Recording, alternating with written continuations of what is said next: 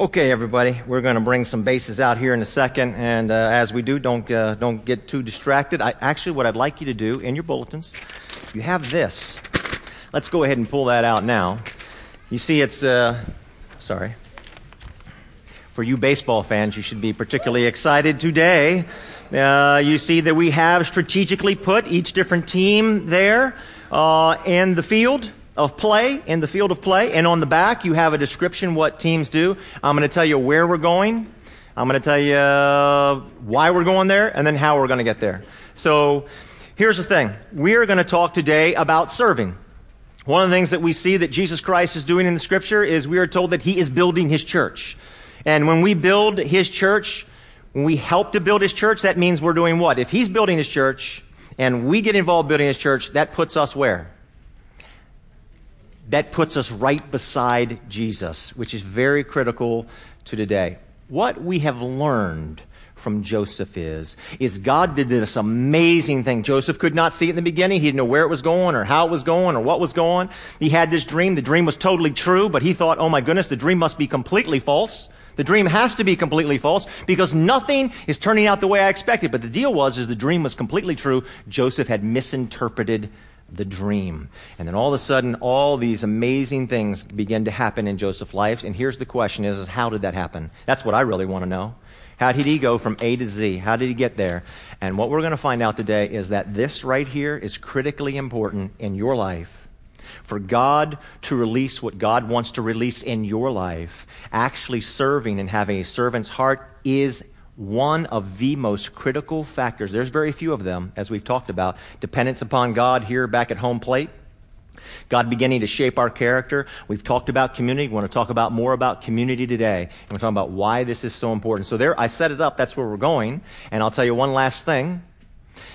When we're done today, we expect every single person to sign up for a volunteer team. I know that sounds offensive, doesn't it? That sounds really offensive. But I'm gonna, give me a moment. Let me explain. Let me explain why. I mean, do we not care about your time? You're a busy person. You have busy things. I mean, when you have more time, you should sign up and serve. But I'm going to tell you why I think it's critically important, critically important that every single person signs up for a volunteer team throughout the body of this message. Okay, there you go. That's where we're going. Now, let's look at, uh, let's look at a video here in a second. All right, let me set the video up for you. Fans have said that the World Series in 1988, the particular play we're getting ready to show you, is the number one moment in all of the World Series. The number one moment. So what had happened is you've got the Los Angeles Dodgers playing the Oakland Athletics. Does anybody remember this? Okay, good. We have one major baseball fan over here. So they're playing. Kirk Gibson who is one of their star players on the Dodgers, has been severely injured in the serious series previous to this game. So he's not playing because of his injury to his leg. He can barely stand up, much less swing a bat. So he's not even in the dugout. He doesn't have a uniform on. He's back kind of in a training room, just watching and listening on TV. And in the eighth inning, the announcer says, Kirk Gibson obviously is not playing tonight. He's not in uniform. He's not in the dugout. And something got a hold of Gibson there. He was in so much pain. He told the manager, Lasorda, I can't play. But something got a hold of him and he yells over to the trainer. He says, get my uniform. Gets his uniform on. They set up a tee for him down there and he's swinging and he can barely stand up. Like he's hurt so bad, everybody, that when he swings, he can barely stand up. But he told them, go out and tell the manager, Tommy Lasorda, I'm ready to hit. It's the bottom of the ninth. They're down by one run. They got one runner on base. Kirk Gibson comes out. The count is three and two. All right? Let's see what happens.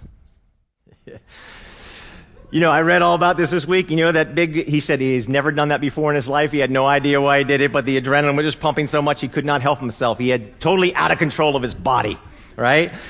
Here's the thing. This is why I played this. Some of us, life has injured us so much, like Gibson, the legs injured, injured us so much. Like, I can't go out and, I, I, I can't go out there and swing the bat. I can't do this. You have a dream. This whole story of Joseph is permeated with dream. God has a plan for you. God has a plan for Joseph. Life has injured you so bad. Life has injured jo- Joseph so bad. Here's my question. Gibson is injured so bad. You know why, Lasorda? You know why I put him out there? You know why? Because Kirk Gibson believed that it was his destiny to get a hit.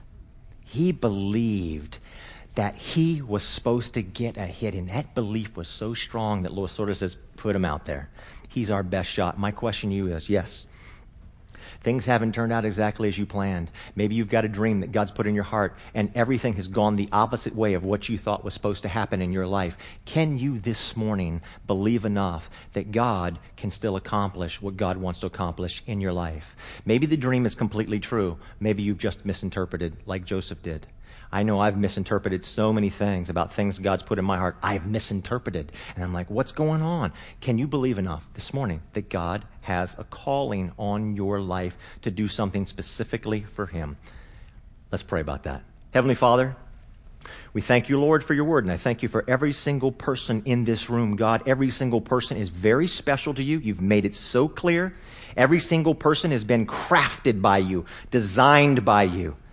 It's, it's, it's a part of your handiwork. You took special attention to every detail in every single person's life. And all of these dreams that we have in this story, you're reminding us that you have a dream, you have a plan for every person here. Lord, I ask that you would help us, even through all the injuries that life brings our way, that God, that we might believe and that we might take action about what we need to do this morning to get to the place where you want us to be. In Christ's name, amen. I'm going to say this over and over and over again this morning.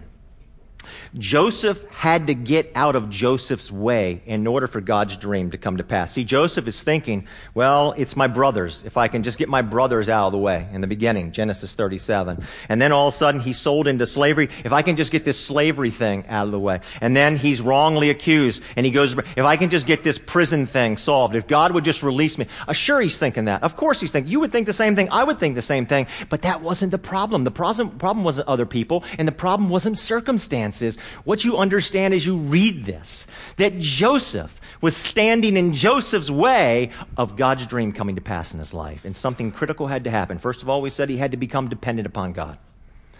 He had to become dependent upon God. He had to become a person of prayer. Let's read this story.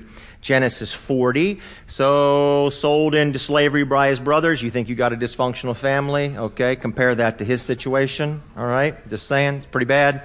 And so he's wrongly accused by Potiphar's wife. She's after him all the time. Remember, we talked about that last week and what she'd said to him. Now he's in prison and he's been put in charge. Don't let the cupbearer and baker title fool you. Those are really big titles. These are key officials of the king of Egypt, Pharaoh. Very key officials, and he's been in, put in charge of them down in prison. So here we go. Let's read it. Genesis 40.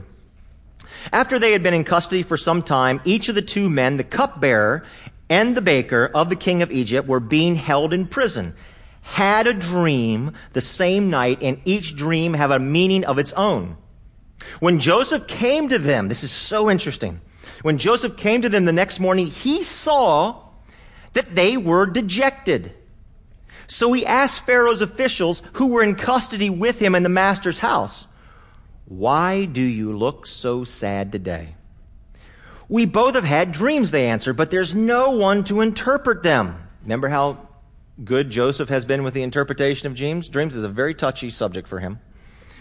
We both had dreams, but there's no one to interpret them. Then Joseph said to them, Do not interpretations belong to God? Dependence. Do not interpretations belong to God? Tell me your dreams. Where is this guy coming from? This guy had been so self absorbed. Who is this guy? When did he change? He doesn't care about anybody. He doesn't care about anybody else. You think about the transformation that this guy has made. Think about this, everybody. In the, in the beginning, Genesis 37, we're first introduced to him. We're told that he has a dream. And as the story begins about Joseph, the scripture is so clear with us that his brothers hate him. Doesn't say it once, doesn't say it twice. It says it over and over. They hated him, they hated him, they hated him. They couldn't even say one kind word about him. They couldn't stand him. And you know what? Joseph doesn't even realize it. He doesn't even know. He's oblivious to their hatred of him. Has no idea. So when he gets this dream about them bowing down to him, he goes out so self-absorbed, doesn't know it. The whole world knows it. he's like, hey, check this out. You all are going to bow down to me. Man, is this guy, this guy has a problem. But my point is he's completely oblivious to something everybody else sees, but he doesn't see it. When I read this and I began to think about it, it reminded me of a wedding that I did many years ago. I'm at this wedding. The bride's, the bride's sister was the maid of honor. And that, it was clear in my interactions leading up to the wedding day that the sister, the maid of honor, was the favored child. Like, badly. Very, very badly. And so we do the wedding. Wedding's over. We're in the reception. And what does the, what does the maid of honor do at the reception? She does what? Yes, somebody said it. Yes, that's what happens. And so she stands up. I'm like 10 feet from her. And I can't believe she gets ready to do what she does. She says, she says, everybody, it must have been so hard for my sister, the bride, to live with me because I'm such a talented person and I'm, I am, I'm so smart. And then she says this line. She says this line. She goes like this. I'll never forget how she does it. She says, just look at me and how pretty I am. I thought she was joking. She wasn't joking. She's dead serious. I looked over at the bride. I looked at the bride, everybody, and this, just this pain. She bowed her head. She just put her head down, in this deep pain. Everybody, everybody, that's Joseph. See, see, Joseph, Joseph's brother were so hurt because of their father's favoritism, but Joseph is clueless. He doesn't see their pain because he's all about, he doesn't recognize it. So he tells them the dream. That's why he does it. He's so self absorbed. Now, how did we get here? He doesn't like the Egyptians. The Egyptians have enslaved him. There's tension between the Jewish people and the Egyptians. There's animosity, and now here he is serving them. They've imprisoned him. There's all the reason in the world that he should care less about them. How did he notice that they looked a little bit sad? How did that happen? How this, where did the transfer, that's what we're after today. Where did this transformation come in place? Joseph was standing in Joseph's own way. Some things here in this story are very subtle and some things aren't. Here's one subtle thing. Here's the first fill in the blank for you. It's very subtle here. But Joseph had become a person of prayer. We talked about this. Person of prayer. That's dependence. When we depend upon God, somebody who prays does not look at prayer as a duty. They look at it as delight because they become dependent upon God. Look, Genesis 39 21. This is what we're told. The Lord was with him, with Joseph. We're going to get to that in a minute. It's very important. He showed him kindness. Kindness. This is something that I've never seen before, but as I began to study the Hebrew behind this, that word kindness is always associated with God answering prayer because somebody has become a person of prayer. God, his kindness, his loyalty to answer prayer. And so we see that Joseph has become a person dependent upon God right here at home plate to pray. Second thing that we see here is Joseph has become a person with a servant's heart, which is what we really want to focus on today. This is where the release begins. So everything about Joseph being released to all that God had in store for him for the dreams begins when Joseph takes on a servant's heart because God has a servant's heart. It says it twice. Genesis 39, 4, Genesis 40. Again, verse 4 of all things. It says, So Joseph found favor in his sight and served him. Joseph became a servant. Joseph never served anybody. Joseph, eh, Joseph only knows the world serving who? Joseph. Genesis 40 verse 4. And the captain of the guard charged Joseph with them and he served them. I'd like you to write this down here Align yourself with God. We need to align our, just like you have to take your car into the shop every now and then because it needs alignment, right? If you don't take your car into the shop, you hit all the potholes and bumps and all these other things that we hit on the highways and out on the streets, whatever, and the car goes what? It goes out of alignment, and as you're driving down the road, you're right? And so we have to align ourselves with God because our car is always going out of alignment, and our lives are always going out of alignment. Align ourselves with God. How do you align yourself with God? How exactly does that take place? Well, we're going to try, try to describe it this way. We're going to turn all the lights out. So if you need to move around uh, for one second, uh, just hold on. This will only take about 30 seconds. But we're going to get dark here for 30 seconds. Here we go. Let's try it. Okay. There, can you see that? Do I need to move this? Can you see there's a light shining there? I can't see. Oh, good. You can. Beautiful. Then I don't have to move that. So there, here's my thought. Maybe you think the same way. I, I want God to shine down on me like he did on Joseph. I read this story all my life. I'm like, oh my gosh, God, when are, when are your plans and your dreams and everything that I feel like you've put in my heart when they come to pass? Oh God, come over here and shine on me. May your presence be with me as we are reminded so often in the story of Joseph, God was with him, God was with him, God was with him, God was with him, right? God was with him when he was sold as a slave. God was with him in Potiphar's house. God is with him when he is in the prison. God's with him. And though he keeps having all this stuff come against him, he always rises to the top and it's clear because God is with him. And so my thought is, okay, come on, let's go. Please be with me. Anybody else have the same thought? Move the light this way, right? And we sit there and we keep begging God, come on, I want you with me. And it's not moving. It's like stuck over there on the pitcher's mound. There's only one thing to do, isn't there? If the light isn't moving, what are my options to getting in the light? Right, I got to move to the light. Who has to align themselves? Who has to change? Joseph was standing in Joseph's way, and Joseph realized through all the problems that he went through that he had to move into the light. God's not moving. Oh, God, please shine your light on me. No, Joseph, cut it out. That's not working. God, help me to line myself up with you. Help me to get into your light that your presence and your favor might shine down upon me.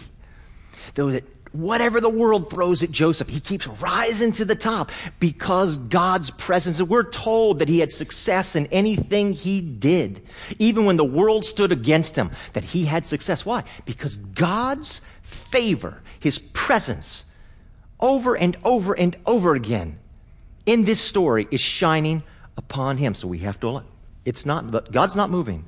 We have to move to God. How do we move to God? Okay, let's take the lights back up. And let's talk about specifically how we begin very practically to align ourselves with God. This is very important.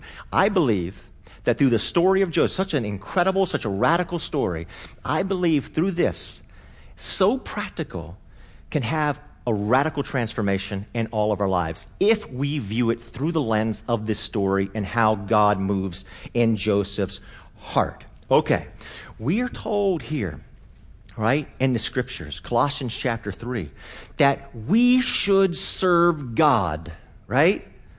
That we shouldn't serve people, that we should serve God. In other words, that when we do acts of service in this world, that instead of looking at people, okay, well, I'm serving you because you need help, or I'm serving you because I have extra time in my life, or I'm serving you because the church has made me feel so guilty, you know, that I'm serving you. And guilt's a great thing. Churches use it very well. You know, so, that's why I'm serving, or I want to be a good person, or I have extra time, or I'm going to help you. Wrong. The scripture says we should not serve people.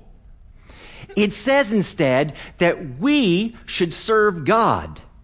We should serve God. So as we're serving people, we're actually really working for the Lord, not for people, it says. Colossians 3.23.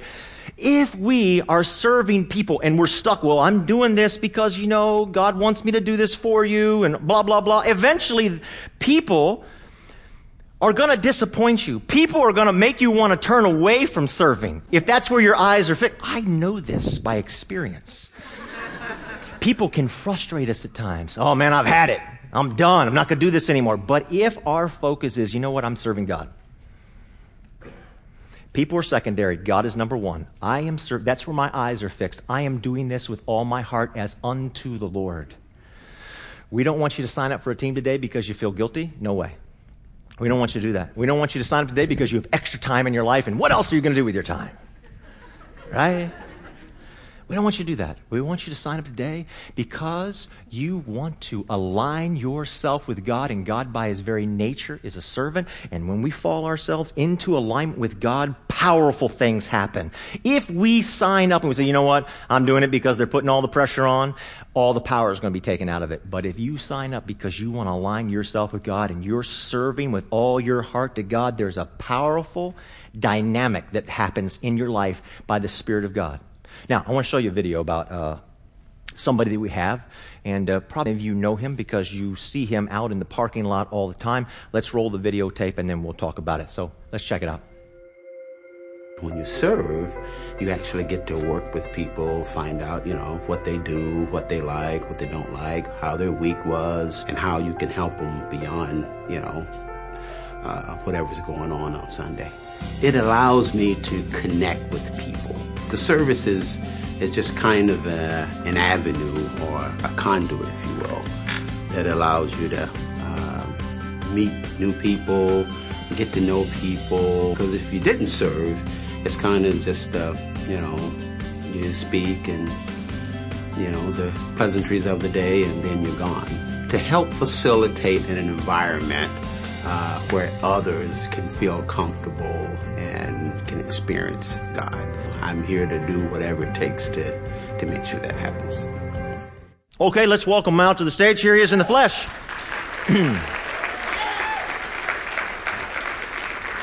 yes. This is my brother Hosea. I've known Hosea for a number of years. Did you see what he said right there towards the end of that?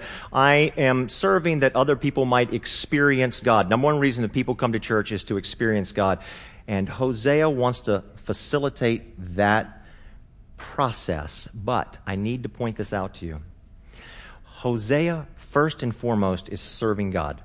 He has a servant's heart. I've noticed something about people who have a servant's heart, right? There's like a special touch on their life. Do you know what I'm speaking of? Have you been around somebody who's truly a servant? They're not serving because, uh, you know, they want to help people out. They're not serving because, uh, that's what they should do or they feel guilty. No, no, no. Have you ever been around somebody who has a truly servant's heart? If you haven't, then you need to get close to this guy. And let me tell you what happens I've noticed about people like Hosea who have a true servant's heart. There's like this glow, right? You know what I'm saying? It's like this energy. Like it just. You know what I'm saying? You just you want to you want to be you want to be around. I, I told the uh, staff a couple weeks ago. Hosea came into a staff meeting. Hosea is helping us out on an interim basis as our missions pastor. The whole staff erupted in applause. Why? Because everybody wants to be around this guy right here because he has a servant's heart. He's not just doing it. This is who he is. Is that right? Okay. All right. Okay. He's awesome. And if we have that genuine servant's heart, because God's nature, God doesn't serve because he serves. God serves because that's his very nature. That's who he is. God is not something God does. It's who he is. Now, our parking team is awesome. Would everybody agree with our parking team? Parking team is. We say this all the time. The sermon starts in the parking lot. God's presence begins in our parking lot. And here is our leader. And that's why it works out there in such a phenomenal way. Our, our parking ministry is like a military operation. Do you, do you, do you know what I'm saying? So, uh, Hosea, Army, right? We got the Army. We have the Navy represented, and we have Air Force. Air Force. Okay. What's missing? Okay. The Marines and the Coast Guard, very poorly represented. If, if you are a Marine or in the Coast Guard, you should be ashamed of yourself. Anyway, can we have a huge round of applause for Hosea? Yeah, my man. All right, he's also a very good sport. That's, uh, that's fantastic. Uh, Jesus said, Matthew chapter 25, what did he say? He says, um, When I was hungry, you fed me. When I was thirsty, you gave me something to drink. When I was in prison, you visited me. Right? When I needed clothes, you clothed me. And they said, Whoa, whoa, whoa, time out. Jesus, when were you all of these things? And he said, When you served other people because you were really serving me, right? You have done that for me. We serve God. We don't serve people. God is always first. If your eyes are on people, you're going to get discouraged. You're going to start getting prideful about what you do. Yourself is going to get lifted up. But if you are always eyes up serving God, if your eyes are down serving people, then your eyes aren't up. Is that practically true? Right. So we put our eyes up and we serve God. And there is where all the power and all the transformation lies. Here's the thing. Our expectation today is this. I've already said it once. Here you go. I'll say it again. Our expectation is that every single person signs up today. Why? Why? Because we know this. This is we. If we don't exist for any other reason, boy, we definitely exist for this. We believe God has a call and has a plan and has a dream for every single person's life here. And we believe the word, the word transformation from Scripture means to become the real you. For me to become the real me. And we become the real you and we become the real me and we're transformed as we begin to align ourselves with God. Look at this John Ortberg quote I have for you. He says this. This, this. this is really a good way of putting it. He says, When Jesus came in the form of a servant, he was not disguising who God is, he was revealing who God is. There is a story in Greek mythology about Zeus and Hermes coming down to earth dressed up as poor beggars disguised as poor because they wanted to see what all the earthlings were doing around here and if they were worthy of the blessings of Zeus and Hermes. They're disguised. And so you might think, okay, well, Jesus came as a servant. He came disguised as a servant to see what all of us are doing. And then one day, whammo, he just ripped off his Clark Kent glasses in his suit and had the big J, not the S. He had the big J right there. But that's not what he did. That's not what the scripture says he did. He didn't come down disguised as a servant. It says his very nature was a servant. He was revealing who God is. We don't serve as something to do. We serve because that's who God is. And when we look at God that way, we get ourselves into alignment with God. Soren Kierkegaard, I mentioned this a few weeks ago. I just really want this to constantly be in your hearts and in your minds. Kierkegaard said, Now with God's help, I shall become myself. There is a real you. And the release of the real Joseph happens as he aligns himself with God and he begins to serve. That's where it all takes place in his life. Joseph steps into God's presence and in God's favor because he is serving God by serving others. He steps into the light in the pitcher's mound. The light doesn't come to him. Who God is, is a servant. Now, we're going to show you a picture. Let's see if you recognize. Can anybody tell me who that person is? Somebody said it, but they didn't say it with conviction. Over here. C.S. Lewis, fantastic. That's C.S. Lewis. C.S. Lewis had some wonderful things to say about us coming into alignment with God and where true meaning, purpose, and happiness come from. And basically, all that's to say is we're living out who God has created us to be. Let's look what uh, C.S. Lewis says. Here it is God designed the human machine to run on himself. He himself is the fuel our spirits were designed to burn. God cannot give us happiness and peace apart from himself because it is not there. There is no such thing. So we stand over here, right? And we say, come, bring the light over here. It doesn't work. We've got to go where God is to be with God as Joseph was, serving God because God serves. Jesus is building the church, and so we work alongside of it. And when we do that, with our eyes fixed on God, we are stepping into the light of His presence. That's how practically it happens. What's the magic sauce, John? How does Joseph go from the prison to the palace? I'm figuring some of you have read the story because you got intrigued by it and you realized he becomes the prime minister. How does that happen? How does he become prime minister of Egypt? He does that because he aligns himself with God and God is by nature a servant. And so we see that Joseph begins to serve. Uh, Lewis continues on. He says this. We were made not primarily that we may love God. Check this out. This is very interesting. But that God may love us. Revelation chapter 4. We were created for his pleasure. But made that God may love us, that we may become objects in which the divine love may rest well pleased. When we are such as he can love without impediment, we shall in fact be happy. God changes us. He adjusts our alignment. He moves us through circumstances that we talked about last week problems, suffering, pain. We see that in Joseph's life. There was no other way he was going to move, there's no other way he's going to become aligned except for the fact that God brought him around and shaped his character, and now he is, God has moved, and Joseph has allowed himself to be moved into God's presence. Joseph was standing in Joseph's own way. Last fill in the blank. Here's the thing this is going to be really important. It's going to be a little frustrating because it frustrates me, but it's the truth. And we clearly see it in Joseph's life. We see it all over the Bible. Aligning ourselves with God is not easy or convenient. Aligning ourselves with God is not easy or convenient. So, I could say to you this morning, I was very tempted to say to you this morning, and I, I kind of felt like the story wouldn't allow me to say this to you this morning. Say, hey, you know, sign up. It's going to be easy. You know, serve one time a month. How bad could it be? A couple minutes, show up a few minutes early, stay a few minutes late, serve. It's so easy. It's so convenient. And then I realized there's no power in that. There's no power because alignment is difficult.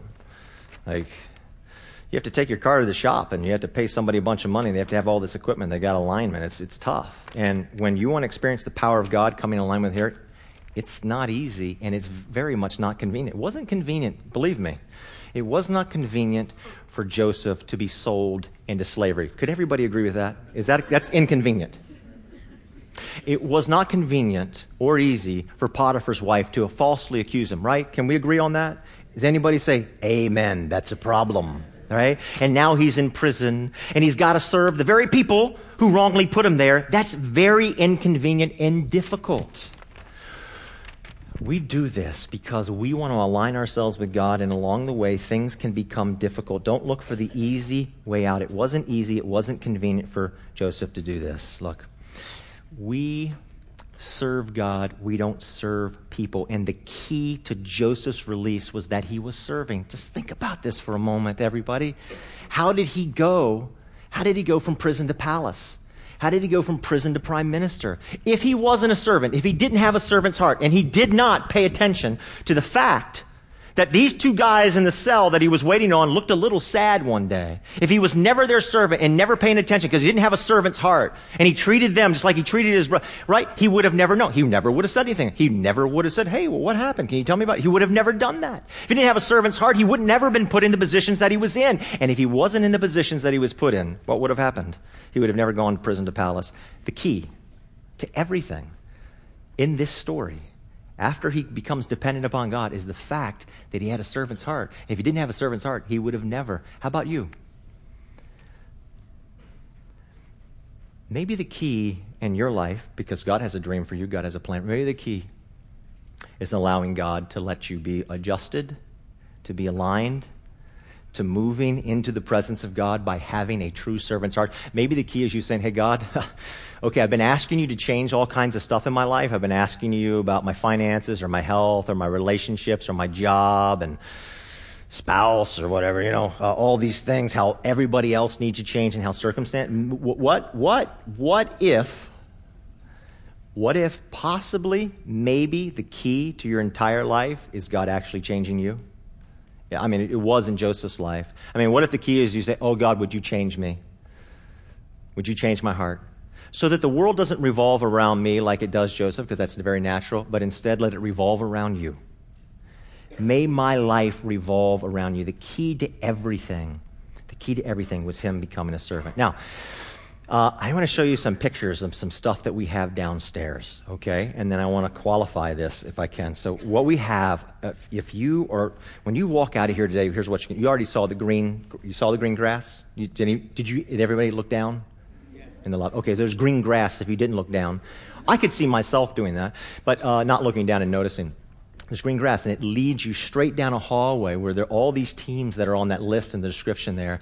And we've got all this fun stuff. We've got like uh, bubblegum, Big League Chew, and we've got candies and all kinds of fun stuff for you to sign up for a team. And, and if you sign up for a team, we give you a ticket, and then you go downstairs, and with that ticket, they will let you have those. They're baseball donuts. And those hot dogs, they'll do that if you have the ticket and you have the ticket because you've just signed up for a team. And you might say, hey, John, that's, that's pretty low, buddy. I mean, why are, you tr- why, why are you trying to bribe us? And I just want to I just want to readjust your frustration for a second. We're actually not bribing you. We actually want to celebrate because we fully believe this. This is clear from Scripture, start to finish, everybody. Start to finish. This isn't like a crazy thing I'm saying. Start to finish in Scripture. That when we begin to serve God, when we begin to come in line with God, God has a servant's heart, and we begin to serve God where He wants us. And we know that Jesus Christ is building the church because He tells I will build my church. And when we begin to do that, we fall into alignment with God, and then the real us Joseph, the real me can begin to emerge. And we want to celebrate that happening. So we're actually not bribing you, although I can understand why you might feel that way. What we want to actually do is celebrate you and I'm going to meet you down there and thank you and applaud you for allowing the real you to emerge. It's a wonderful, wonderful thing, even though, well, whatever. Let me tell you one last story, okay? Uh, you know, this great book was written a number of years ago. Actually, this it, it, pertains to events that happened in the 1950s. It's called The Three Christs. The Three Christs. And it's a story that this um, doctor puts together. He's studying three patients in a mental health hospital who all had um, messianic delusions. In other words, they all thought they were God and they all thought the whole world revolved around them, like Joseph. It's natural. All of us feel that way. These guys were just to the extreme. And this doctor had an idea. He says, you know what? Instead of keeping them separated, let's bring them all together. You know? And, and let's let them hang out and interact and talk and eat together and sleep in the same room together. And let's just, let's just see what happens. And he said it was pretty cool. Some stories that arose from that. Like one day they're in like a group session, got the three of them, and the doctor is leading them. And the one guy says, I am Jesus Christ, and I've been sent here on a mission from God. And the doctor says, well, okay, that's interesting. How do you know this? Who told you this? And the guy says, God did. And another one, of the patient says, I never told you any such thing. Is that awesome or what? And you know what the doctor concluded? You know what the doctor concluded? That these guys, because the world re- revolved around them, that because the world revolved around them, it was cutting them off from life. You know what happens when we allow God to adjust us? So the world no longer revolves around us, but it revolves around God. Life. Transformation. The real you emerges. I want to encourage you today.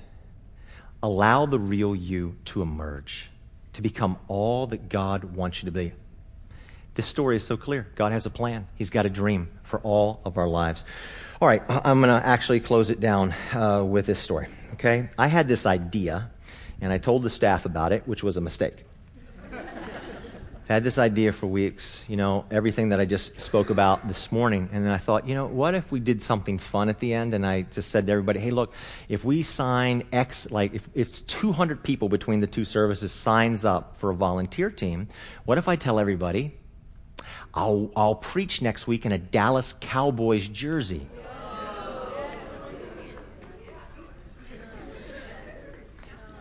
And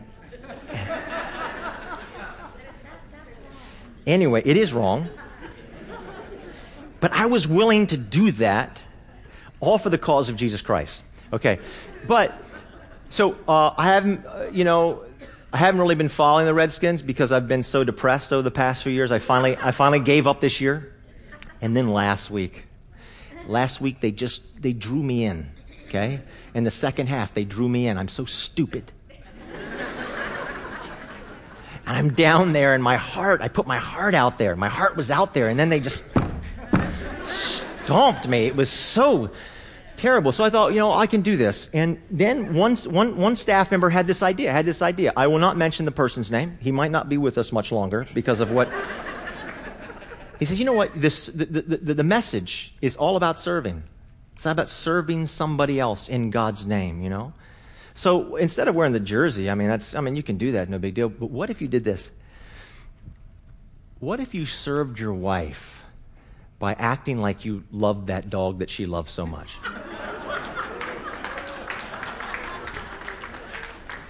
And what if you talked to the dog like you liked the dog and you held the dog like you wanted to hold the dog and you were kind and all those things? You, what, if you, what if you did that? See, you don't understand. You don't understand. Some of you like dogs. I don't. Okay? I, I don't. I mean, they, they, this dog barks all the time. My wife says the dog never barks. The dog barks all the time, like nonstop barking, frustrating, barking at odd hours. I got to take care of the dog. Dog is, dog's dirty. The dog gets dirty. The dog has to be cleaned up, right? And it's just, the dog is always sick. Always sick. My wife says the dog's never sick. The dog is always sick. You know why the dog is always sick? The dog eats um, mulch dirt, uh, grass, The dog came home one day, had a whole fish, had a whole fish hanging out of her mouth. Old, nasty. We don't like, we don't live by the wharf. Okay? Where's the dog? I don't know where the dog got. Whole fish? Of course the dog is sick. One day the dog got sick. Just take the dog out. See, this, I didn't sign up for taking the dog. I told her, you take care of the dog. I'll allow the dog to be in the house. Oh no, take the dog out. There was no choice. So I picked the dog up, back end of the dog this way, right? I picked the dog, and the moment I picked the dog up, all over everything. That freaks me out, everybody. I am, I am an insane OCD person. That really freaks me out. So the staff member says, What if you actually loved on the dog, walked the dog? What if, and then the staff really gets and says, What if you kissed the dog? and, and what if you take pictures and video of it and we post it on Facebook and we show pictures next week? So uh, I'm not happy about this. It's inconvenient. It's not easy. It's not easy. But for the sake of my wife and the cause of Jesus Christ. This is what I'm going to do. Uh, if you have kids in Graceland, it's uh, still relatively early. The kids are good. The Graceland's going to watch them. We're going to end in just a second, and we encourage you to go down the hall prayerfully and consider where God wants to use you. We've got all kinds of wonderful gifts, and if you get a, ta- a slip, a ticket, there's hot dogs and there's donuts down there with no calories in it, and it's just, it's, it's absolute. And we have some really special music that we are going to dismiss to. So I want to ask, I'm not going to pray. We're just, we're just going to go. And so Ben, play the music, and uh, let's charge on out. Thanks for being here. God bless you. Have a great day. Thanks for listening to this week's message. Grace Community Church, a church for people who don't go to church, meets on Sundays at 9:30 a.m. and 11 a.m. in Arlington, Virginia. Connect with us anytime at trygrace.org.